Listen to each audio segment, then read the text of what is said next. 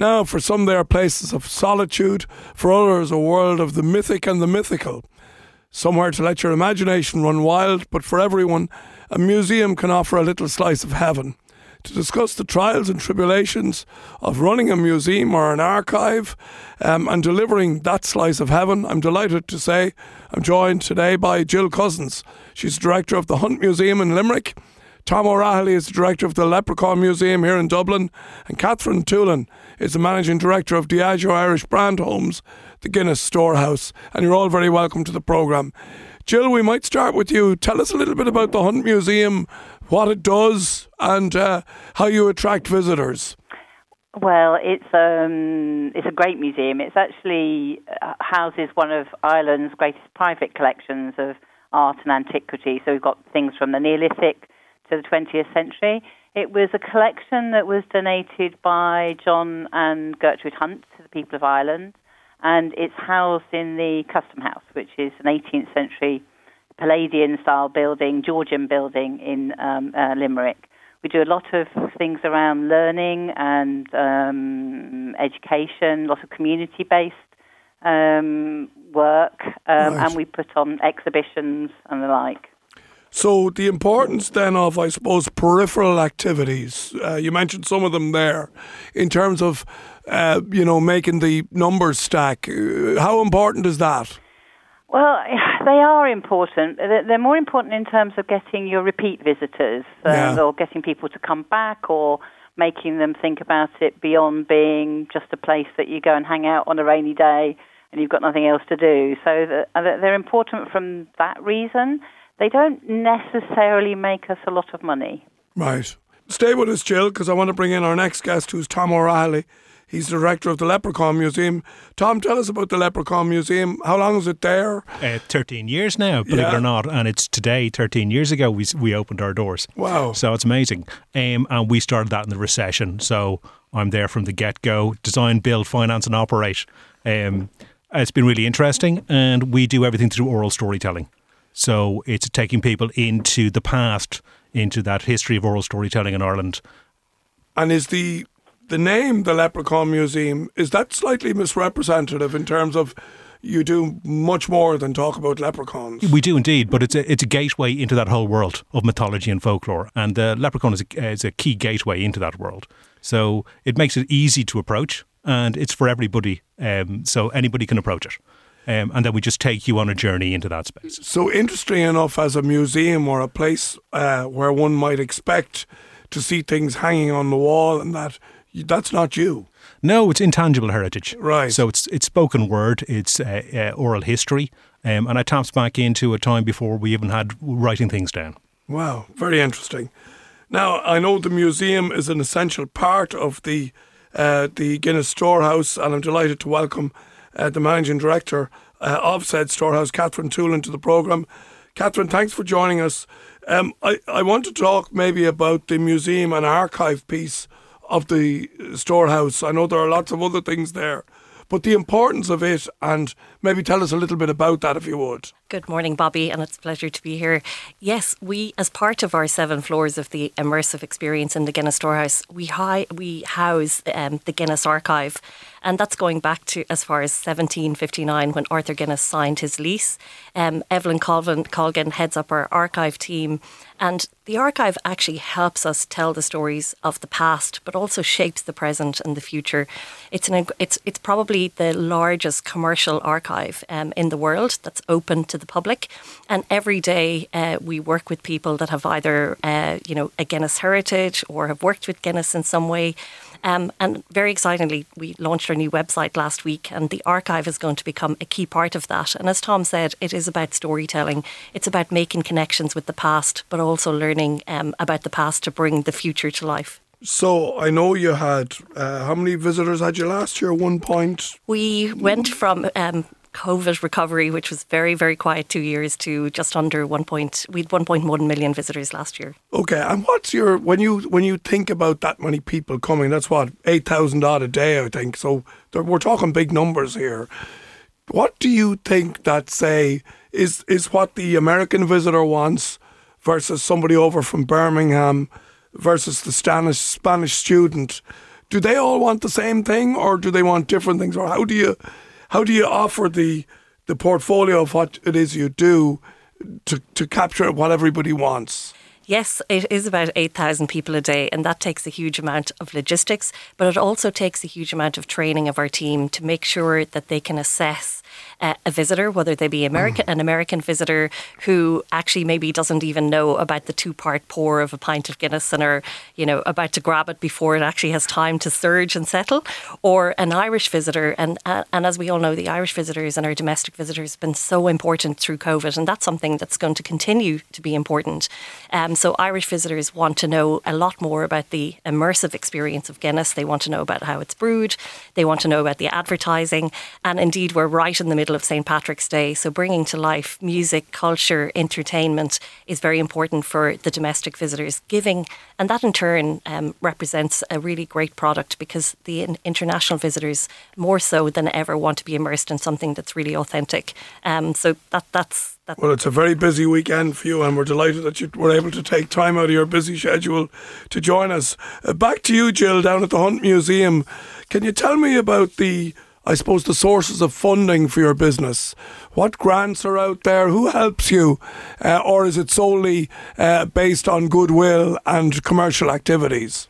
Yeah, well, we we are a private museum, so we do get about half of our funding from the Department of Culture, and the rest of it we have to raise. Um, so we raise that through grants, um, through admissions. So we have an exhibition on at the moment uh, that we charge for um, called Made of Earth. Please. Typically, how much would that be to that, the consumer? We charge twelve fifty for a combined ticket to that and, and the museum. Right. And actually, that's a, uh, as the others were saying, it's a very doing experience, very deliberately um, telling stories about the objects, but also you get to play with clay and get into VR and interactive experience, and I think that's very important. But our, our other funding, our major source of funding, my, my best source of funding, um, is probably uh, European grants. Um, so we're we're in the middle of a, a, large one called Recharge, which is about new participatory business models for museums. Um, right. And for that, we're working with corporate social responsibility, activity, and uh, budget uh, always a big skill, Jill, knowing where the European money is buried yes. and being able to fer- ferret it out. I'd say yeah, that's yeah, a, that's yeah. a that's a job well done. Back to uh, you, Tom, in the Leprechaun Museum. You talked about the the the words, the the the act, the immersion in the Leprechaun Museum. How do you train your people? Uh, it's uh, well, we have a training program, and that's one of the things we spend a lot of time doing is making sure the storytellers are engaging, um, because the point of contact for anyone's experience is that storyteller and the experience they're delivering out. So having someone there who's very responsive, and we limit the group sizes so that you get a very uh, in-depth personal experience. Um, um, we're asking people to spend about 45 minutes and engaging with the process. Um, so um, it's ongoing. It's all the time. It's probably the biggest job I do is making sure that the storytellers are getting trained all the time. It's, it's and in fact, at the moment, we're, we've set up a business uh, teaching storytelling to outside groups. So that's because we're doing it all the time. We just said, well, look, we can roll this out. We keep getting demand for it now. I think there probably would be a perception out there if that you're called the Leprechaun Museum that Americans would be the biggest target audience. Am I right in saying that after uh, the UK, then Europe, then Irish, then comes the Americans. That's right. In terms yeah. of your visitor numbers. Yeah, there's a there's a really um, deep uh, desire to know more about this arena, um, and uh, as people come through the process, they go, "Okay, we didn't know that. Can you tell us some more about it?" Um, so we get repeat visits, particularly from Irish people who are coming in for a different value on the experience. We do a nighttime one for adults only. So it's exploring the sort of darker side of Irish folklore mythology. Um, there's quite a bit of uh, um, how do you say, psychological trauma involved in some of those stories. And does the leprechaun name restrict you in any way? It sounds like it might. Um, it sounds like it might, but you, you're also then competing with a lot of other attractions like Guinness Storehouse. And you're going, what's interesting about Ireland? And it's not what our perception is, it's what the out, outside perception is. Also, uh, I think, you know, there's a there's a thing where they say it's the pizza effect, that when, it, when something goes abroad, it's, it's reprocessed, repackaged. And we said, actually, we should own that. Leprechauns are only found in Ireland. So why don't we own that? Why don't we go and talk about that and say, say the story the way we want it told? Um, Catherine, can I ask you about the retail sales? And I know based on 8,000 people coming a day, they must be phenomenal. What percentage of the 8,000 would you hope would buy something uh, in the in, in the retail in the retail spend there? We target over 60% to uh, buy in our retail store. It's a really important part of, um, you know, the ho- the overall experience. And I think, you know, we, we do run businesses to make sure that we, we deliver for the customer. So when the customer comes in, they've had their immersive experience and then they leave um, at the end of the experience, hopefully haven't gone to retail and bought something. Our engraved and personalised glasses are probably our most popular Yeah. item. I Um, actually visited last year with a, a group of Americans, and I hadn't been there for a number of years. And I thought, I actually thought that this, and they thought it was fantastic, which made me think this is great. And again, they spent lots of money in the retail piece at the end. Uh, the- the- capitalizing on a visitor eh, you know when your visitor is in your experience that's the opportunity to make sure that you can you know add value to the visitor but also uh, drive the revenue And it brings me back to another point: the the prepayment. If you can get your visitor to prepay, would it be right in saying that they're more likely to spend on retail if they've prepaid rather than they're paying on the day? Yes, I mean, uh, Fáilte Ireland are working uh, across the uh, industry, the visitor attractions and experience industry, to encourage people to invest in technology. Uh, we've done that in the Guinness Storehouse, so we have an online ticketing system and, as I mentioned, a new website. So the funnel, uh, people first decide to come, but the experience in Ireland is not just about one visitor experience, it's about a couple and getting them to pre-purchase their ticket in advance. First of all, they're more um, it's a more planned experience for all of us operationally, um, rather than knowing how many people. Like it's raining today, I just left the storehouse and there's hundreds of people outside. Um, but if it was sunny, they may not come. So p- pre-purchase means that we know and they know what they're doing, and actually they do tend to spend more because they've already made that purchase. So they'll spend more on the day because they have their discretionary income for that day to spend. Yeah, no, no, very interesting. Uh, back back to you, Jill. In terms of uh, ancillary commercial activities, the coffee shop, the gift shop, uh, how important is that to the Hunt Museum? They, they're important actually for the reasons I think that Catherine's outlined. It's it's very um, it, they're, they're additions. It's the reasons that people come here. I think also taking up her point, we we now have we're part of something called the Discover a Limerick uh, Pass, which um, again is around uh, prepaying. They don't, from our point of view, generate huge amounts of income. Um, we do locally uh, made crafts uh, for the for the gift shop uh, and the like, and we ha- we now have an online um, uh, gift shop as well. But the problem is that the turnover we don't have the size of the Guinness Storehouse turnover. And the turnover means that you cannot buy in the quantities that make it really worthwhile. So I'm looking at models like the, the Dutch museums, for instance, all clubbed together. So there is a Dutch museums online. Um, it means that their fulfillment is done a bit like Amazon will do their uh, fulfillment, um, but they're also their purchasing power is together, um, you know, considerable. So they can all have mugs, but they can have different designs on those mugs. Whereas if we buy ten mugs, um, we have to pay far more than we're going to get. Uh, uh, well, then somebody really wants to pay for it when they come to, to purchasing it. Yeah. So I think there are sort of it's it's a different model for for us, and I'm I'm looking at how do we maybe work with the other Irish museums and and have something similar to the Dutch uh, museum model. Okay, Tom, back to you. How do you uh, get the number of people over the door? What had you got? You hundred odd thousand people 100,000, yeah. last year. What what's the strategy there in in?